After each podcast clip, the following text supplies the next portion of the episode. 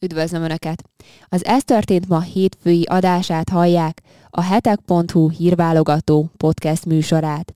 A mikrofonnál Egri Kitti. Még mielőtt azonban sorra vennénk a legfrissebb híreket, ahogyan megszokhatták, most is szeretném megkérni Önöket arra, hogyha esetleg még nem tették volna meg, akkor iratkozzanak fel a heteknek a YouTube csatornájára. Most pedig következzenek a legfontosabb hétfői híreink röviden magabiztos győzelmet aratott a jobboldal Olaszországban. Ezt követően Franciaország bejelentette, hogy figyelni fogja Olaszországban az abortuszhoz való jogot. Áttérünk majd az orosz-ukrán hadszintére, ugyanis iskolai lövöldözés történt Oroszországban. Szintén ide kapcsolódik majd, hogy bűnbocsánatot ígér Kirill Pátriárka az Ukrajnában eleső orosz katonák számára.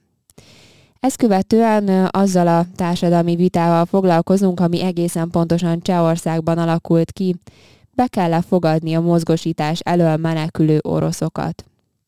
Végezetül pedig Orbán Viktornak az a kijelentésével foglalkozunk majd, hogy a nyugat a háború pártján áll, míg Magyarország a béke pártján. Ahogyan megszokhatták, mindent, amit a következő percekben hallanak, azt ugyanúgy megtalálnak most is a leírásban, és részletesen is elolvashatják a hetek.hu-n megjelent cikkekben. Ezeket mind-mind be fogom ide linkelni önöknek. Emellett egyébként szeretném még a figyelmükbe ajánlani a heteknek a legfrissebb lapszámát is. Itt a békével foglalkozunk, amit mindannyian szeretnénk, hogy inkább megtörténjen de egyébként számos más érdekes cikket is elolvashatnak az eheti hetekben. Most pedig következzen a hetek.hu hétfői hírválogatása. A jobb oldal magabiztos győzelmével, tehát a várakozásoknak megfelelően alakult a most vasárnap tartott olasz választásoknak az eredménye. Az, az urnazárás utáni exit poll felmérések alapján az olasz testvérek pártja kapta meg a legtöbb szavazatot, ezek alapján tehát Giorgia Meloni vezetésével alakulhat jobboldali kormány most Olaszországban. Egyébként az exitból felmérések alapján végzett becslések, becslések szerint az is kiderült, hogy a szenátusban a jobb középpárt szövetség 111-től 131 széket szerezhet valószínűleg, a bal középpártok pedig 33-53 helyet, Folytatom a sort, az öt csillagpárt ilyen 14-34 széket, a harmadik pólus pedig 4-től 12 helyet. Egyébként a választási győzelmet már kommentálta is Georgia Meloni a Facebook oldalán, idézem a szavait. Ma történelmet írtunk, ezt a győzelmet azoknak a rendvédelmiseknek, üzletembereknek, támogatóknak, és minden egyes embernek ajánljuk, akik ezekben az években szívüket, lelküket önzetlenül felajánlva hozzájárultak álmunk megvalósításához. Azoknak, akik a nehézségek és a legbonyolultabb pillanatok ellenére álhatatosak maradtak. De mindenek, ező, mindenek előtt azoknak ajánljuk, akik hisznek, és mindig is hittek bennünk. Nem fogjuk elárulni a bizalmukat. Készen állunk, hogy felemeljük Olaszországot. Melanie győzelméhez egyébként Orbán Viktor is gratulált Facebook oldalán, egy közös fényképpel tette mindezt, fejezte ki a gratulációját. Később egyébként még Havasi Bertalan is mondott erről egy-két dolgot, ő az MTI-t arról tájékoztatta, hogy a megszokott diplomáciai udvariassági formuláknál egyébként most egy jóval intenzívebb kommunikáció zajlik Orbán Viktor miniszterelnök, illetve a várhatóan kormányt alakító olasz jobboldali pártoknak a vezetői között. A vasárnapi parlamenti választás óta több üzenet, illetve levélváltás is megtörtént a magyar, illetve az olasz partnerek között. A választási győzelmet megelőzően már egyébként Matteo Salvini is nyilatkozott az őt kísérő újságíróknak, tette mindezt miután leadta a szavazatát egyébként, azt hangsúlyozta, hogy az előttük álló nehéz hónapok ellenére, vagy hát nem csak hogy ellenére, hanem éppen azért a liga és a szövetségesei készen állnak arra, hogy aktívan cselekedjenek Olaszországban, illetve Európában is. A jobboldali olasz győzelem viszont hát azért nem tetszik mindenkinek, ez nyilvánvalóan várható volt. Ugyebár von der Leyen a választásokat megelőző utolsó napokban arról beszélt, hogyha Olaszországok, Olaszországnak a választások után nehéz helyzete alakulna ki, akkor az Európai Uniónak megvannak a maga eszközei erre, mint Lengyelország, illetve Magyarország esetében. Most a választásokat követően a jobboldali győzelem hírére a francia miniszterelnök is kifejezte az aggodalmát, és tette mindezt úgy, hogy kiemelte, hogy figyelemmel kíséri majd Olaszország útját bizonyos kérdésekben. Elizabeth Borna jobboldali győzelmet követően kifejezetten egyébként az abortuszhoz való jogot emelte ki, mint figyelemmel kísérendőt. Hát ugyebár Olaszországban most egy jobboldali magát keresztény konzervatívként definiáló pártszövetség győzedelmeskedett, ami ebben a kérdésben nyilvánvalóan egy életpárti hozzáállást fog képviselni. A felmérések szerint ráadásul a Giorgia Meloni vezette olasz testvérek, a Matteo Salvini vezette Liga, a Silvio Berlusconi vezette Hajrá Olaszország, valamint más kisebb pártok alkotta a Jobb-Közép Szövetség, a voksoknak a 41-45 százalékát is megszerezheti összesen, és ez egyenlő vagy hát ez elegendő lesz ahhoz, hogy a törvényhozásnak mindkét házában többsége legyen. A, hát ehhez kapcsolódik a, az Európai Bizottság elnökének, illetve a francia miniszterelnöknek az aggodalma.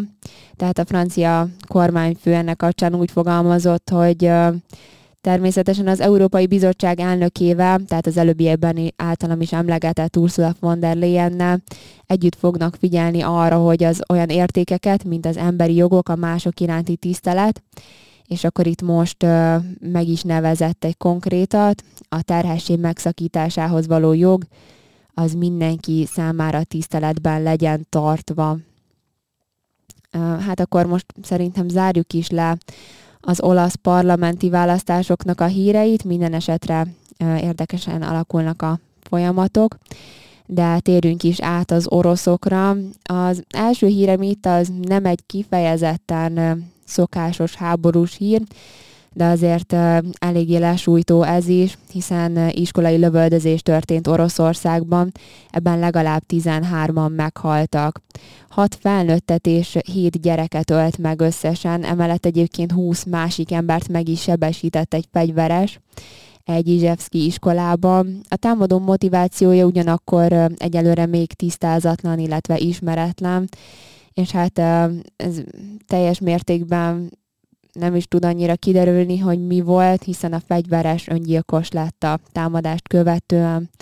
A BBC úgy értesült, hogy az elkövető két pisztolya ment az iskolában. A nyomozást vezető hatóság pedig egyébként arról számolt be, hogy a fegyveres az símaszkot és náci jelképekkel ellátott fekete pólót viselt. De lövöldözéssel kapcsolatos orosz hír egyébként még van. A mai napon ugyanis lövöldözés történt egy toborzó irodában is, ez már viszont ugye kapcsolódik az orosz-ukrán háborúhoz, eléggé pontosan Putyinnak a szerdai bejelentéséhez.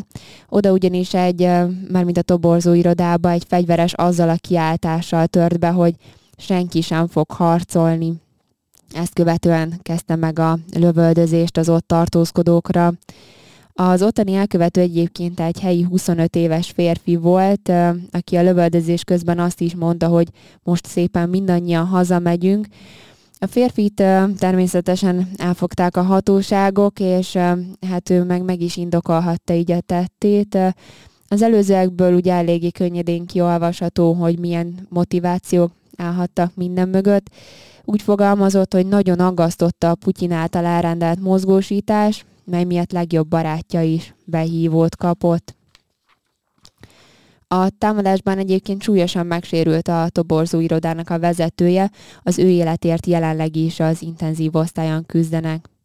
De volt egyébként más, másik lövöldözés is egy másik toborzó irodánál, ott, vagy illetve nem is lövöldözés volt, csak egy támad, hát csak, tehát egy támadás történt ott is, ott viszont molotov koktélokat dobált az épületre egy 35 éves férfi, ő is a mozgósítás ellen tiltakozott.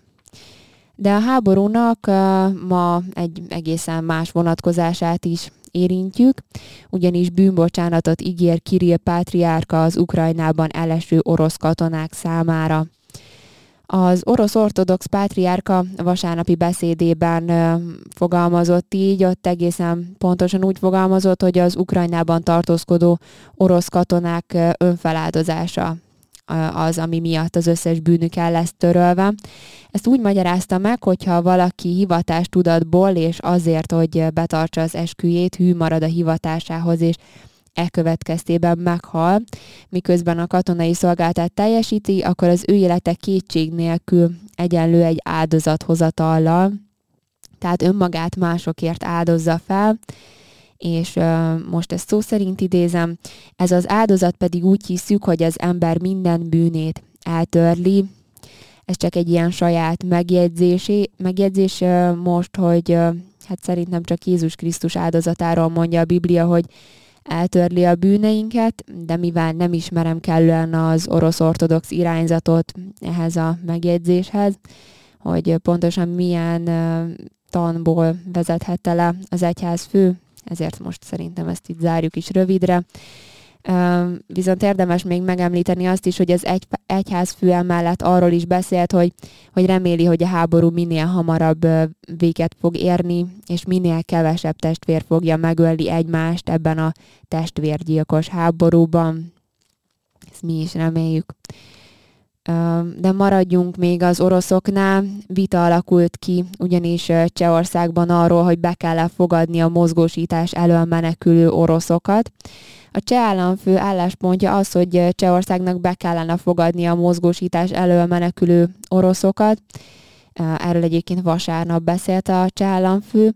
A mozgósítást követően közvetlenül csütörtökön viszont a cseh külügyminiszter, tehát egyébként ez egy korábbi nyilatkozat, azt közölte, hogy azok az oroszok, akik most a mozgósítás elől menekülnek az országukból, nem teljesítik a humanitárius vízum kiadásának a feltételeit.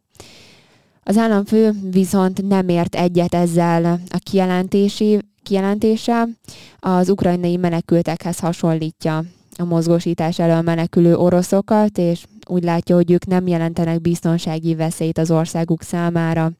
Ez egyébként abból a szempontból is érdekes lehet, hogy Csehország már február végén az Európai Uniónak az első tagállamaként állította le a vízumkiadást az orosz állampolgárok számára, és ráadásul ez az intézkedés, amit még a fehér oroszokra is kiterjesztettek időközben, továbbra is érvényben van most Csehországban. Egyébként Putyinnak a szerdai részleges mozgósítást elrendelő bejelentését követően az Európai Bizottság szóvivője is megszólalt ebben a kérdésben. Ő úgy fogalmazott, hogy a menekülő oroszok vízumainak ügyében az egyes tagállamoknak önállóan szükséges dönteniük, tehát nincs egy egységes európai iránymutatására vonatkozóan. Végezetül pedig még egy idevágó hazai hírt is hoztam ugyanis Orbán Viktor az országgyűlésnek az évadnyitó ülésén elmondott beszédében elég keményen ostorozta az uniós döntéshozókat, mármint tette ezt az orosz-ukrán háború miatt bevezetett szankciók, illetve azoknak a gazdasági következményei miatt. A miniszterelnök kritikája alapján a nyugat egyébként a háború pártján áll, a szankciókról pedig úgy véli, hogy nem demokratikus módon döntött Európa, mint ahogy egyébként azt már korábban is hangsúlyoztam, egy lokális fegyveres háború folytán jött létre ez a globális gazdasági háború, amivel most mi szemben állunk, és mindez elmondása szerint a nyugati szankcióknak köszönhető. Beszédében egyébként arról is, besz, arról is szótájtett, hogy ők arra készülnek, hogy még idén, illetve jövőre is folytatódni fog a háború. Hozzátette ugyanakkor azt is idézem, míg a nyugat a háború pártján áll, Magyarország a béke pártján, majd azt mondta, hogy azonnali fegyverszünetet, illetve békeszünetet követelnek. Ezután egyébként arra szintén sokat hangoztatott megállapítására is kitért, hogy a családokat leginkább a háború gazdasági következményei érti, érintik, így elsősorban az infláció. Szerinte ezt az árnövekedést pedig egyértelműen a szankciók okozzák, így elmondása szerint azokért a brüsszeli politikai döntéshozók a felelősek. Úgy fogalmazott, hogy Európa a szankciókkal lényegében lábon lőtte magát, így emiatt szerinte Európában egyre több a dühös ember, és ehhez azt is hozzátette, hogy mi is azok vagyunk.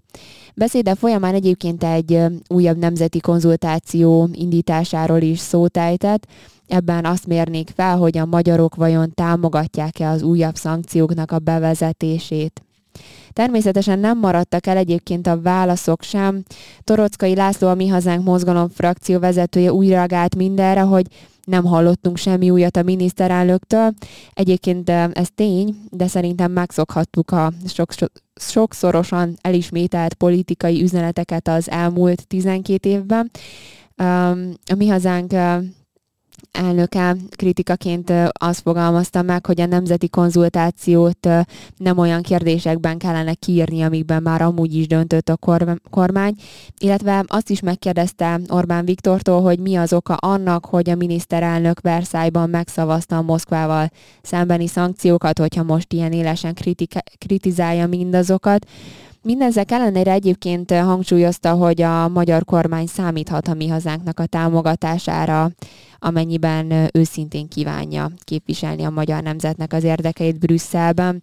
De nem csak Torockai László reagált, érdemes lehet itt még megemlíteni Ungár Péternek is a reakcióját, az LNP frakció vezetője felszólalásában arról kérdezte meg a kormányfőt, hogyha ennyire kritizálja ezeket az uniós szankciókat, akkor azok helyett egyébként milyen alternatívát javasol a kormányfő. Hát erre még nem érkezett válasz. Minden esetre ez volt a hetek.hu-nak a hétfői hírválogatása. Én mára megköszönöm a figyelmüket. Most is szeretném megkérni önöket, hogyha esetleg még nem tették volna meg, akkor iratkozzanak fel a heteknek a YouTube csatornájára. Ahogyan megszokhatták, minden előbb elhangzott hírt részletesen is elolvashatnak a hetek.hu-n. A cikkekhez tartozó linkeket pedig betettem most is a leírásba. Végezetül pedig szeretném kérni, hogyha esetleg módjuk van rá, akkor akár csak pár ezer forint összegben is támogassák a heteknek a munkáját. Ezt elég egyszerűen a hetek.hu per támogatás oldalon tehetik meg. Itt ki tudják választani az önöknek megfelelő támogatási módot, illetve az összeget is. Ezzel pedig hozzájárulhatnak a mi munkánkhoz. Én még egyszer megköszönöm már a figyelmüket, további kellemes és szép napot kívánok mindenkinek!